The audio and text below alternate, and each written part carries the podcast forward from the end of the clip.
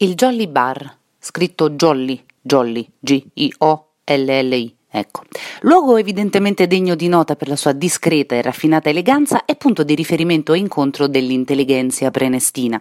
Il parcheggio antistante, stretto, allungato e più trafficato della Prenestina stessa sembra dichiarare che il luogo sia per molti ma non per tutti.